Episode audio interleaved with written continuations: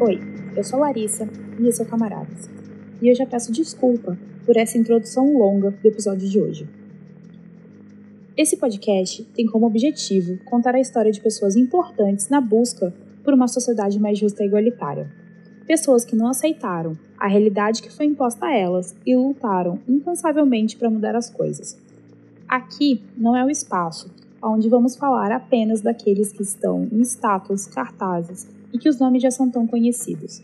Claro que vamos também falar dessas pessoas, mas o principal objetivo aqui é mostrar aqueles que, por mais que tenham feito muito, nem sempre são lembrados. Uma coisa que eu já queria deixar avisada é que nem só de comunistas viverá o camaradas. Anarquistas e até alguns liberais terão suas histórias contadas aqui também. Isso porque, apesar do Revolution ser comunista e eu mesma ser comunista, a proposta aqui é outra. A minha intenção é fazer o pessoal endurecido lembrar da ternura, lembrar das lutas e principalmente daqueles que lutaram e lutam. Caso você goste desse projeto, pense na possibilidade de nos ajudar com o nosso padrinho, que é padrim.com.br barra Revolution. E você também pode nos ajudar divulgando o nosso trabalho. Bem-vindos ao segundo episódio do Camaradas. O episódio de hoje é sobre alguém que eu já tinha muita vontade de contar a história, mas queria deixar mais para frente por não achar que era o momento. Porém, devido aos acontecimentos recentes na Bulgária, que acarretaram em uma nova política de perseguição aos ciganos, assim como já ocorre em outros países da Europa, como Hungria, Rússia, França e Ucrânia, e aos apoiadores do atual regime ucraniano, a história vai cobrar cada um de vocês. Lembrando que esse tipo de conduta não é exclusividade da Europa. Aqui mesmo no Brasil, ciganos são perseguidos, expulsos de seus lares, têm seus filhos retirados e são massacrados diariamente sem que isso vire notícia.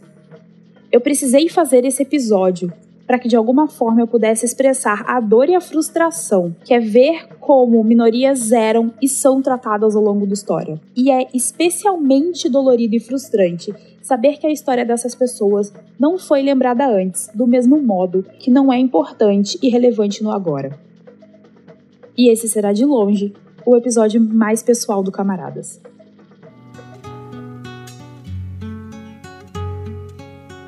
Cigano é popularmente o termo usado para denominar a etnia romani. Assim como várias etnias, os ciganos não eram aceitos como membros ativos da comunidade e, portanto, não estabeleceram relações de trabalho e produção aos moldes ocidentais, o que fez com que, historicamente, fossem taxados de vadios, criminosos, sendo marginalizados, perseguidos e até escravizados nos mais diversos lugares do mundo. Há inclusive alguns estudos que concluem que a presença dos povos ciganos em todo o globo se deve não somente ao nomadismo, mas também à série de deportações forçadas e políticas de extermínio, implementadas principalmente pelos estados europeus a partir do século XV.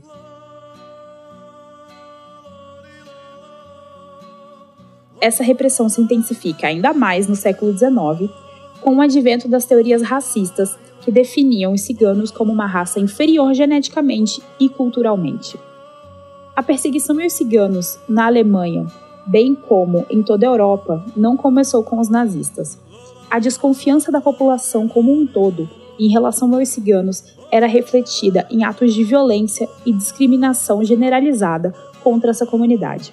Desde a década de 20, os Sintes, grupo cigano majoritário na Alemanha e Áustria, já eram catalogados pelo Estado através da Oficina de Informação Cigana, que levantava sua genealogia, fenótipo, tornando mais fácil sua identificação pelos órgãos públicos.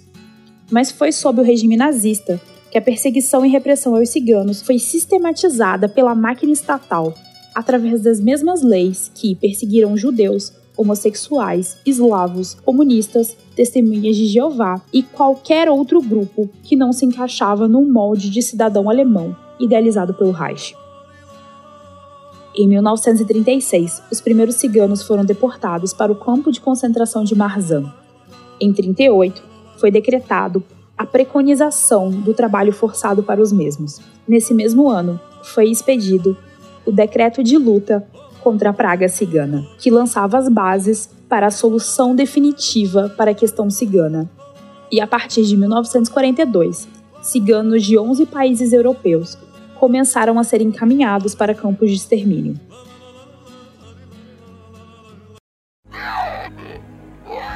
Esse evento é chamado de porragimus, que em romanês, o idioma mais difundido entre os povos ciganos, significa devorar.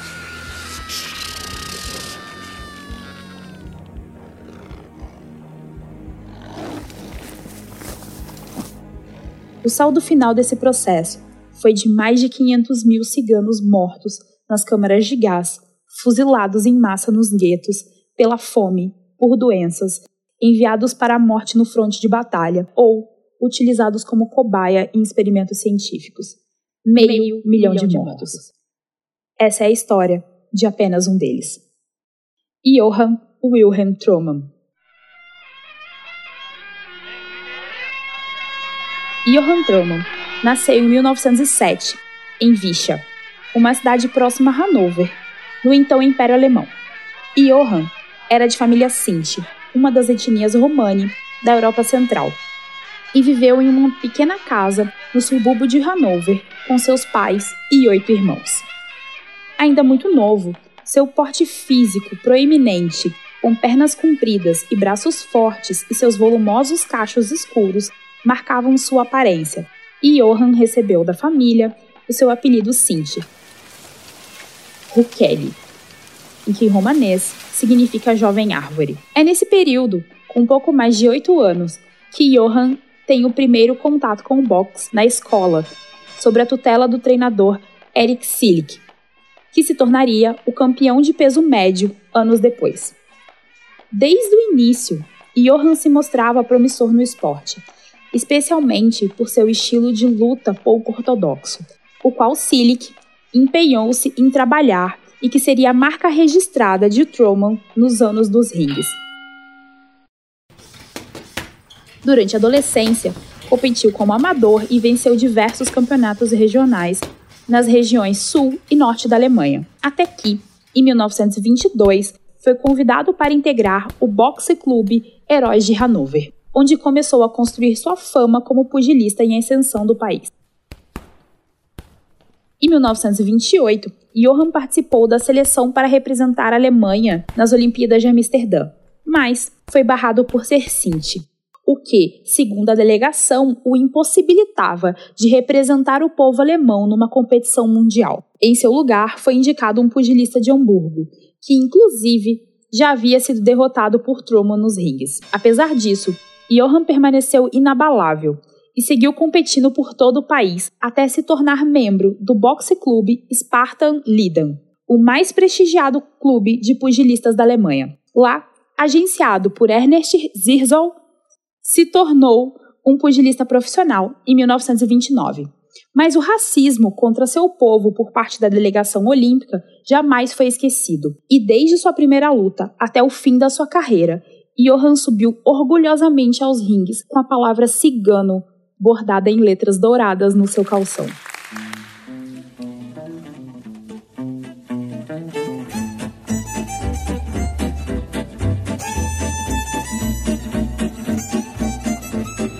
Sua carreira como pugilista profissional foi meteórica. Entre 1929 e 1933, Kelly tornou-se um dos esportistas de maior destaque na Alemanha. Em 1930, permaneceu invicto durante todo o ano, lutando 13 lutas consecutivas e vencendo todas. E a partir de 1932, passou a enfrentar apenas os melhores boxeadores da categoria peso leve e peso médio. Sob os holofotes da mídia esportiva, o estilo de luta de Johan começou a chamar a atenção devido aos seus movimentos rápidos e sutis, que lembravam uma dança. Estilo esse que é considerado o percussor do boxe como conhecemos hoje, e seria imortalizado por Muhammad Ali anos depois. E se por um lado os jornais o criticavam duramente por seu estilo tido como afeminado, por outro, pugilistas amadores de toda a Alemanha viam em Johann sua inspiração máxima. Era comum que após as lutas uma multidão se aglomerasse ao seu redor, especialmente mulheres que o consideravam um sex symbol de sua época por sua aparência tida como exótica para o padrão germânico. Com a ascensão do Partido Nacional Socialista, os clubes de boxe passaram por um radical processo de arianização, e diversos atletas tiveram seus títulos revogados pela Associação de Boxe Alemã, sendo perseguidos e marginalizados até abandonarem o esporte. Um desses exemplos era o então campeão da categoria de Johan e seu antigo treinador, Eric Silik, que devido à sua origem judaica, sofreu diversas ameaças de morte antes da luta para defender o título, o que o levou a fugir para a França em 1933, ano que marca o início do regime nazista.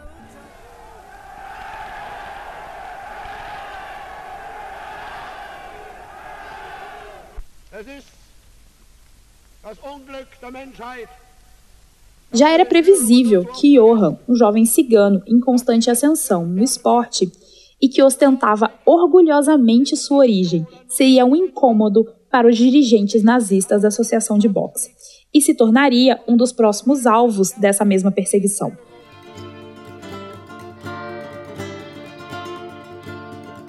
Com a vacância do cinturão da categoria após o exílio de Silig, Johann disputou com Adolf Witt o título de campeão de peso médio.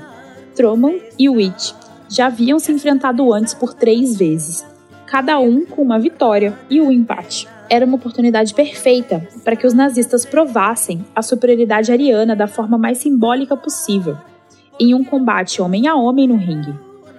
O confronto derradeiro foi organizado na famosa cervejaria Bock, em Berlim.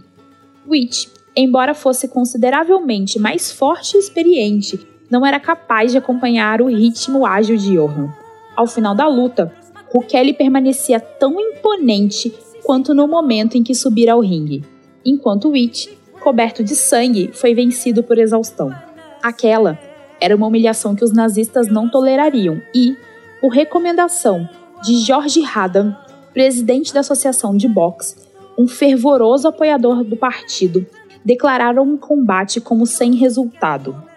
Em repúdio à decisão, uma multidão indignada aclamou Johan como campeão, em um tumulto onde cadeiras foram arremessadas no ringue e os gritos enfurecidos podiam ser ouvidos por todo o bairro, o que forçou a associação a reconhecê-lo como detentor do cinturão.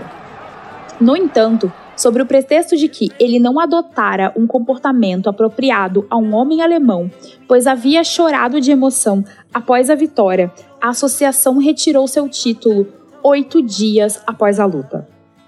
Foi proposto então que ele disputasse o título novamente, dessa vez contra Gustav Eder, com a condição de que ele não dançasse como um cigano afeminado no ringue, sob a pena de desclassificação.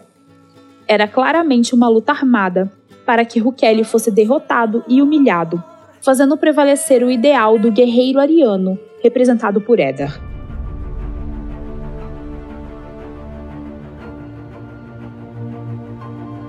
Em resposta, no dia 21 de junho de 1933, Johann subiu ao ringue com os cabelos tingidos de loiro e o corpo inteiro coberto de farinha branca, numa caricatura do modelo de ariano ideal.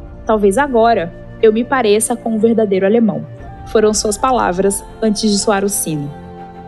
E Johann então posicionou-se imóvel no centro do ringue, deixando-se atingir por Eder, conhecido pelos seus poderosos golpes, até o nocaute no quinto assalto, quando foi ao chão coberto de sangue, mas com orgulho intacto. Esse ato de coragem e desafio aos nazistas não passaria impune e essa luta marcaria o início do fim da sua carreira. Johan foi forçado a abandonar o esporte em 1934, quando sua licença foi revogada pela associação, e, embora tenha lutado em algumas competições clandestinas realizadas em feiras populares no subúrbio, precisou trabalhar como limpador de chaminé e garçom em Hanover para sobreviver. Em março de 1935, foram aprovadas as leis de Nuremberg, que retiravam os direitos básicos de todo cidadão tido como não ariano.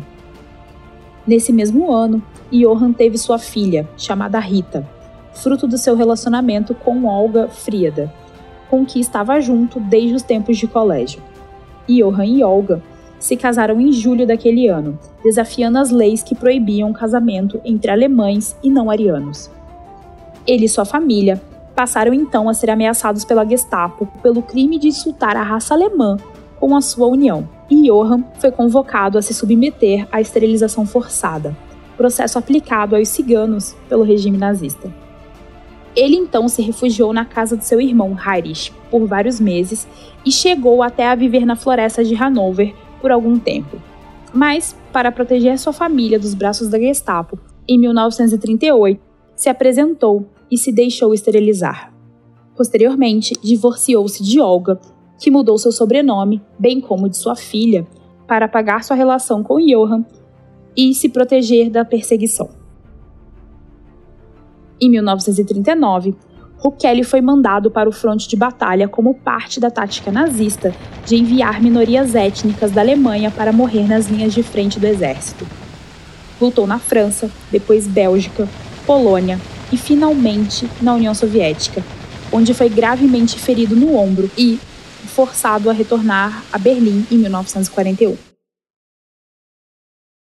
Após ter se recuperado do ferimento, já em 1942, quando Himmler assina o Tratado de Auschwitz, que condenava os ciganos ao mesmo destino dos judeus, Johann foi preso pela Gestapo e deportado com um triângulo marrom em seu uniforme para o campo de concentração e trabalhos forçados de Neuagen, próximo a Hamburgo, onde passou a trabalhar na fábrica de tijolos.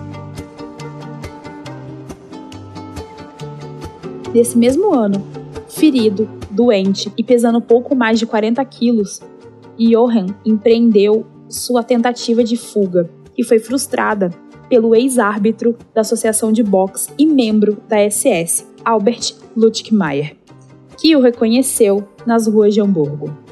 De volta a Neuagen, agora reconhecido como pugilista, Johann foi forçado a lutar contra os prisioneiros e carcereiros do campo todas as noites, em troca de comida. Quando a luta era contra os guardas, Johann era coagido a perder, sobre o risco de ficar vários dias sem alimento, numa humilhação final ao herói cigano que derrotara os arianos no ringue durante anos. Em 1943, foi registrado que o preso 9841, Johann Truman, falecera de pneumonia em sua cela. A história de Rukeli acabaria aí. No entanto, com a ajuda de um grupo organizado de prisioneiros do campo, Johann conseguira trocar de número com outro prisioneiro muito enfermo, que seria transferido para o campo de Wittenberg, onde não havia câmaras de execução por gás, o trabalho era consideravelmente mais leve do que a fabricação de tijolos e onde ele poderia escapar dos espancamentos diários dos guardas. O plano funcionou por um breve período, mas em Wittenberg, Johann foi novamente reconhecido por um capo, o ex-pugilista Emil Cornelius. Capo era o nome dado aos prisioneiros que trabalhavam como guardas dos campos em troca de regalias pessoais, e Cornélios se aproveitou da posição para armar uma luta contra o ex-campeão ali presente. Emil imaginava que seria fácil vencer Johann em seu estado debilitado, mas aquela árvore não seria facilmente cortada. Em 31 de março de 1943, Cornélios foi ao chão nocauteado por Roquelle na metade do segundo assalto. No entanto, aquela vitória lhe custaria a vida. Contido pelos guardas após a luta, o Kelly foi assassinado a pauladas pelo próprio Cornélios, que não aceitou sua derrota humilhante. Seu corpo foi abandonado no lamaçal do campo, ensanguentado e ainda vestindo as luvas de boxe.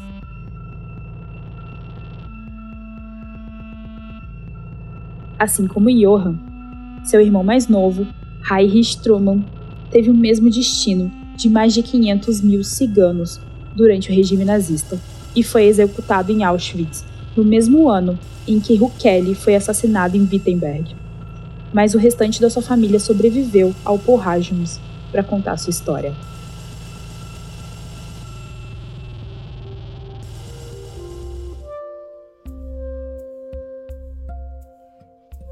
No final dos anos 90, seu sobrinho neto Manuel Truman e sua filha Rita passaram a pesquisar a fundo a biografia de Johann, trazendo seu nome de volta aos holofotes na virada do século que trouxera tanta ruína para seu povo.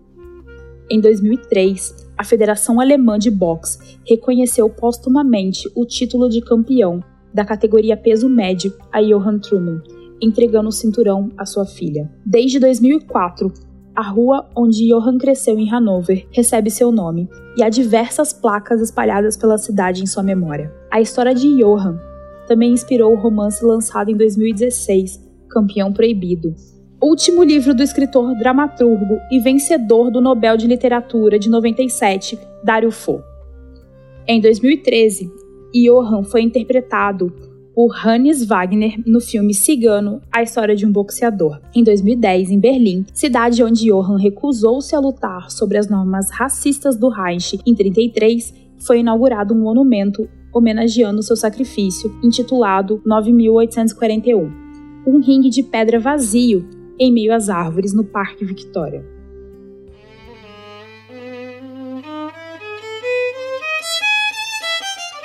Eu dançaria por todos os lados, se fosse possível desviar das armadilhas que guiarão meus passos quando o sino tocar, vacilando mais para um lado do que para outro. O som que normalmente me fazia sentir livre quando suava, assalto após assalto, luta após luta, pois apenas um homem me perseguia no ringue, não centenas, não milhares. Eu sou um cigano, não um soldado. Nunca lutei com os meus pés frios, nem meu coração ausente. Lutar contra apenas um homem, com as mesmas armas, sobre as mesmas circunstâncias e as mesmas chances de ganhar ou perder, era um privilégio que o boxe me proporcionava. Até hoje. Eu dançaria por todos os lados, se não tivesse contra as cordas. Eu devo perder sem perder a mim mesmo, em troca da minha vida e da minha família. Estar vivo nunca foi tão arriscado. Eles dizem pertencer a outra raça, mais forte, mais inteligente, mais poderosa. Mas quem inventou essas raças para os homens? Os mais fortes? Os mais inteligentes? Certamente foram os mais estúpidos e fracos. E é por isso que eles temem os boxeadores. É por isso que eles temem os filósofos. Por isso temem qualquer homem ou mulher que não se permita ajoelhar. Eu sou o campeão e eles não podem me derrotar longe dos ringues e dos olhos da multidão que continua a celebrar meu triunfo. Eles poderão deter minha imagem, mas nunca serão capazes de deter minha sombra, dançante, inconformada, lutadora eu dançaria por todos os lados, como sempre fiz, se por trás dessa dança houvesse uma outra música. Sinto o silêncio mais frio, a solidão mais devastadora, meus punhos vazios. Presinto a dor enquanto tento esquecer as consequências. Meu corpo sabe que não irá lutar, mesmo que minha mente o queira com toda a sua força. Preferia lutar nessa última noite ainda que por um curto tempo, a me arrepender a eternidade dessa decisão. O ringue será um cenário, bem como eles desejam, e minha atuação será inesquecível. Meu vestiário se tornou um camarim, e então minha encenação será seu reflexo. Eles golpearão sua própria imagem, derrotarão a si mesmos, e então perceberão que não são invencíveis.